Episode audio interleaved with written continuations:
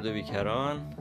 ساعت 3 و 23 دقیقه بعد از ظهر 12 مارچ 2021 هستش. دمای هوا 6 درجه سانتیگراد خیلی عالی هستش ولی باد نسبتا شدیدی میوزه. از جهت شمال غرب تورنتو با سرعت 39 کیلومتر در ساعت و صفر درجه احساس میشه به همین دلیل. این از گزارش هواشناسیمون برای امروز. اما بریم که ببینیم هوای دل شما چطوره. امیدوارم که خوش سر حال و کامیاب باشید. من از ترانو انتریو کانادا با شما صحبت می‌کنم. داوود فرخزاد هستم.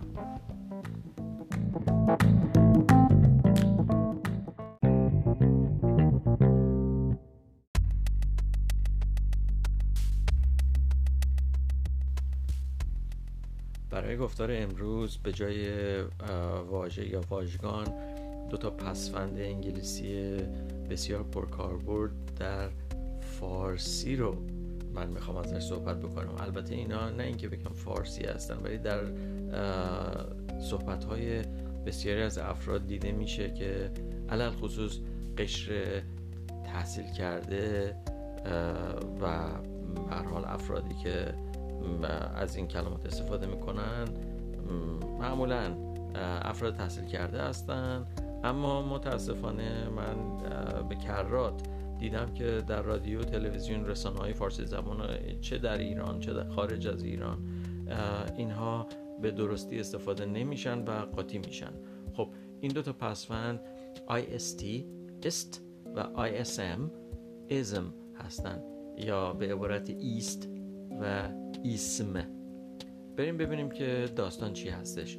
زمانی که ما از این دو تا پسفند استفاده می‌کنیم این دو تا پسفند نقش دستوری که ایفا می‌کنن اسم ساز هستن اسم تولید می‌کنن. اما حالا این اسم می‌تونه جمع باشه می‌تونه مفرد باشه. اما اینا از نظر معنایی یه مقداری متفاوت هستن که در همین جاست که افراد مرتکب اشتباه میشن.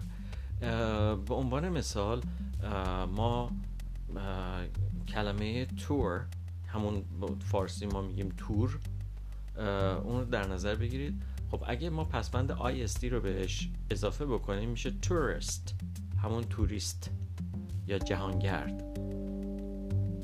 حالا اگه پسوند ISM اضافه بکنیم به این کلمه میشه tourism. توریسم خب توریست یعنی پسوند ایست IST برای فرد هست جهانگرد توریست. یا tourist اگه یه s جمع هم بهش اضافه کنیم جهانگردان توریست ها و توریسم توریسم. توریسم یک یک فعالیت هست یک سیستم فکری هست یک سازمان می‌تونه باشه. به هر حال به طور کلی می‌تونم بگم به فعالیت یک جهانگرد یا سلسله فعالیت هایی که در ارتباط با جهانگردی و صنعت در کارهایی هستش که جهانگرد انجام میده میگن توریسم یا جهانگردی. توریسم. پس توریست توریسم. ایزم برای فرد یا افراد به کار نمیره. برای یک طرز تفکر یک مکتب فکری یک جنبش یک ایده عقیده آرمان یا سلسله فعالیت مجموعه فعالیت استفاده میشه. برخلاف آیستی که برای فردی استفاده میشه که کاری رو به طور مرتب یا حرفه‌ای یا دائم داره انجام میده. یه مثال دیگه می‌زنم. رئالیست و رئالیزم یا رئالیسم خب رئالیست که همون ریالیست هست یعنی واقع گرا کسی که با واقعیت سر کار داره به واقعیت توجه می‌کنه در برابر ریالیزم رئالیسم واقع گرایی یعنی این یک طرز تفکر هست یا یک مکتب فکری هست. مثلا در مکاتب هنری یا ادبی نقاشی ما رئالیسم داریم. رئالیست داریم. رئالیست اون نقاشه اون هنرمنده اون مجسم سازه اون نویسنده است. در, در حالی که رئالیسم اون مکتب فکری مکتب ادبی مکتب نقاشی و و و هستش. یک کلمه دیگه. امپرسیونیست. امپرسیونیسم. ام، امپرسیونیست فردی هستش که به مکتب امپرسیونیسم تعلق داره. یعنی در اون مکتب کار می‌کنه. سبک کارش سبک نقاشیش به عنوان مثال امپرسیونیستیه. خب حالا امپرسیونیست که از کلمه فرانسه گرفته شده و در انگلیسی میگن impressionist و امپرسیونیسم که انگلیسیش میشه impressionism همونطور که می‌بینید امپرسیونیست یا impressionist فرد هست. در حالی که امپرسیونیسم یا impressionism مکتب فکری مکتب هنری هستش. یک مثال دیگه. بودیست بودیزم. بودیست بودیست. یعنی کسی که بوداییه. به مکتب بودا اعتقاد داره. ولی بودیزم. بودیسم. بودیسم. مکتب بودا مذهب بودا مجموع تفکرات بودا و آن چیزی, اون چیزی که یک بودیست بهش باور داره. امیدوارم که تفاوت این دوتا تا حدی روشن شده باشه.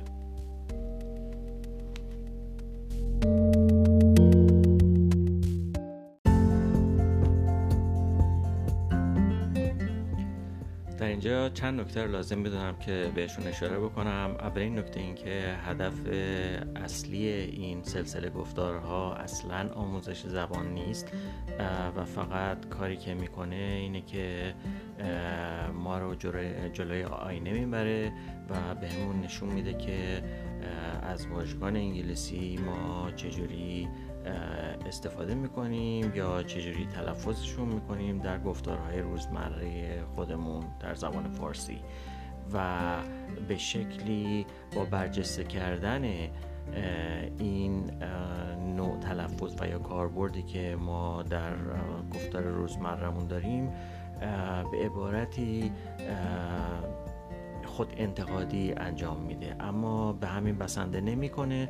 پس از خود انتقادی یک تلفظ یا کاربرد تراز یا استاندارد رو ارائه میده و پس از اون یک راهکار هم به دست میده که با توجه به سیستم آوایی زبان خودمون ما چجوری اون رو می‌تونیم تلفظ بکنیم. نکته دیگه این که این گفتارها بر اساس گرامر یا دستور زبان تجویزی نیست. به عبارت دیگه اینکه چجوری بنویسیم چجوری ننویسیم. چجوری صحبت بکنیم یا چجوری صحبت نکنیم فقط توصیف می‌کنه نشون میده که گویشوران یک زبان چجوری دارن از واژگان وام گرفته از زبان بیگانه استفاده می‌کنن یا به کار می‌برن. و خواهش می‌کنم اگر این گفتارها رو مثبت و سودمند می‌بینید اونا رو به دیگران توصیه بکنید خودتون مشترک بشین و همرسانی بکنید.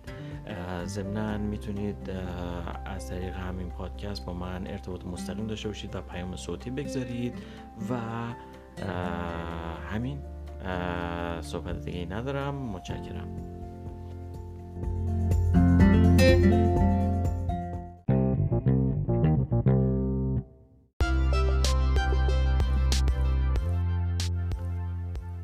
زمان زمان داستانه داستان امروز دومین داستان در سطح کلاس چهارم ابتدایی هستش میریم که با هم بشنویمش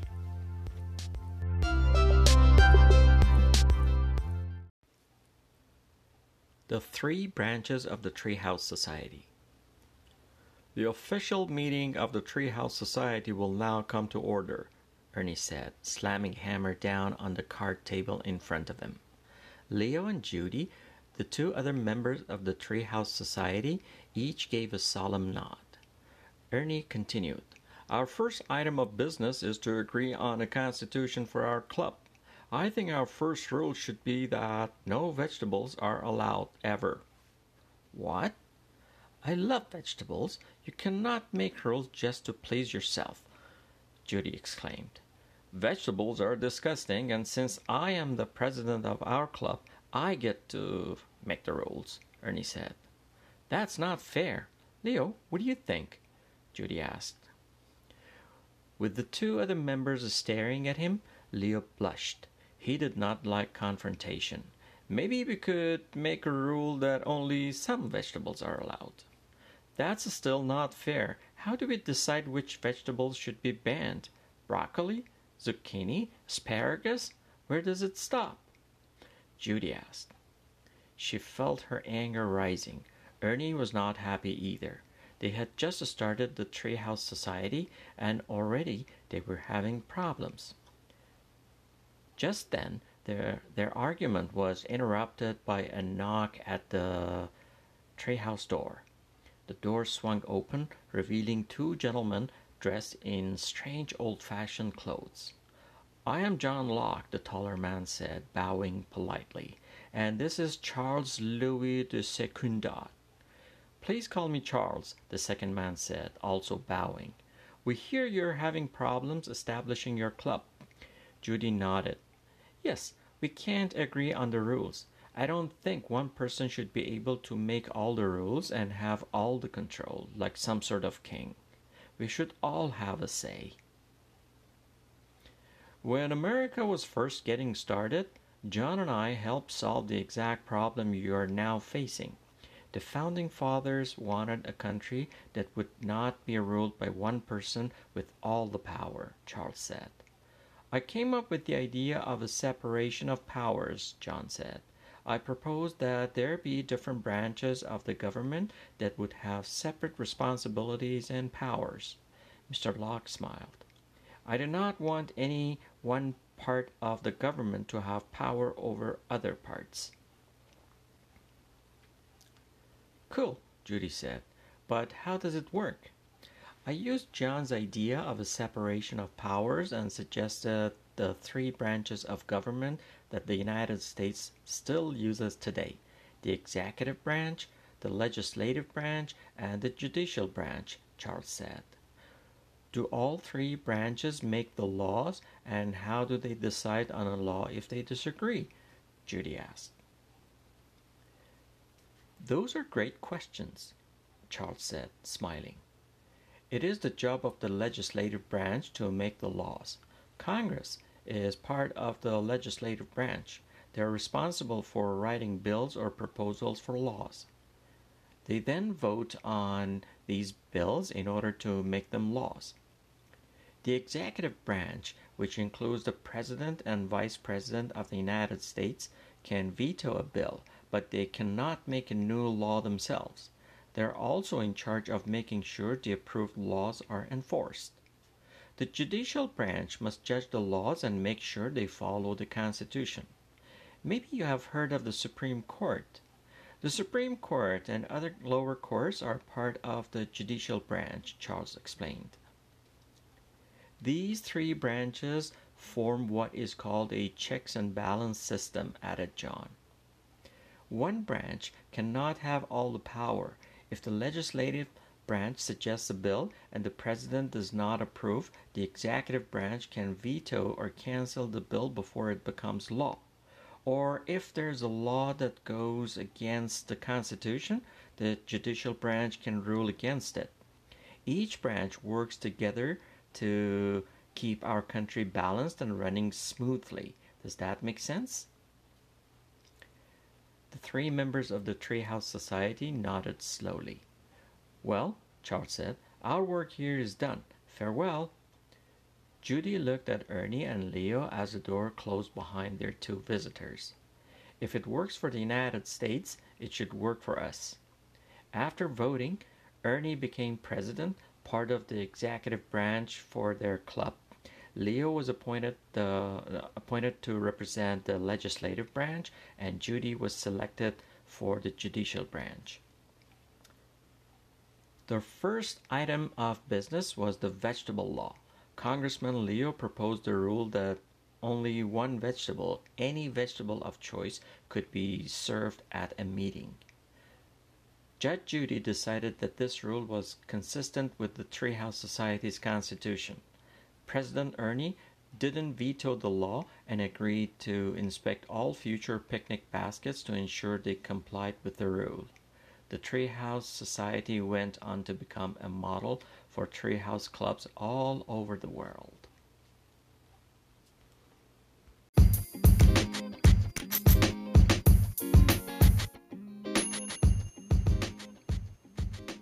تا گفتاری دیگر بدرود.